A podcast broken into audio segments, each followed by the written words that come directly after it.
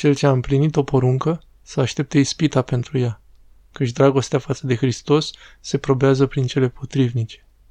Deci să nu disprețuiești a avea grijă de gânduri, căci lui Dumnezeu nu-i se ascunde niciun gând. Începătorul oricărei virtuți este Dumnezeu, precum soarele al luminii cotidiene.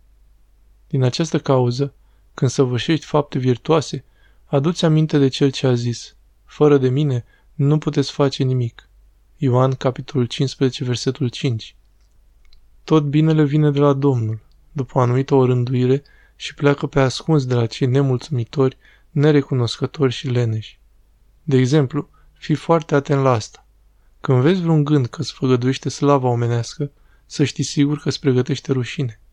Prin necazuri și-au gătit oamenii cele bune, după cum prin slava deșartă și prin plăceri pe cele rele. Pe de altă parte însă, vrăjmașul cunoaște dreptatea legii duhovnicești și de aceea caută numai să câștige consimțirea cugetului.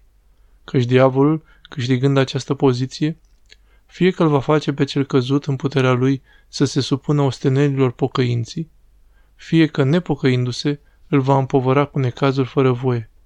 Ba se întâmplă uneori că îl face să lupte și împotriva necazurilor, ca în viața aceasta să-i mulțească durerile, iar la ieșirea sufletului să-l dovedească necredincios din pricina lipsei de răbdare. Luând în considerare cele de mai sus, față de încercările care vin, mulți au împotrivit în multe chipuri, dar fără rugăciune și pocăință nimeni n-a scăpat de ispită. Deci trebuie să ne amintim că cele rele își primesc putere una de la alta.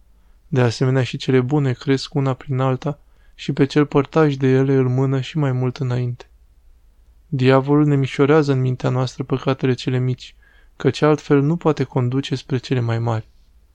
Cel nedreptățit de oameni scapă de păcat și pe măsura mâhnirii sale află sprijin împotriva lui.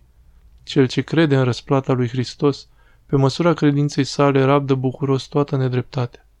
Cel ce se roagă pentru oamenii cel nedreptățesc îi înspăimântă și alungă pe draci, iar cel ce se luptă cu cei din tâi e rănit de cei de al doilea. E mai bine să fim bagiocoriți de oameni decât de draci, dar cel plăcut lui Dumnezeu, care face voia lui, pe amândoi a biruit. Tot păcatul sfârșește în plăcerea oprită, precum orice virtute într-o mângâiere duhovnicească. Dacă stăpânește cel din tâi, stârnește pe cele proprii lui. Iar dacă stăpânește cea de a doua, de asemenea pe cele înrudite cu ea. Deci, o cara de la oameni aduce întristare inimii, dar se face pricină de curăție celui ce o rabdă. Bazat pe Sfântul Marcu Ascetul.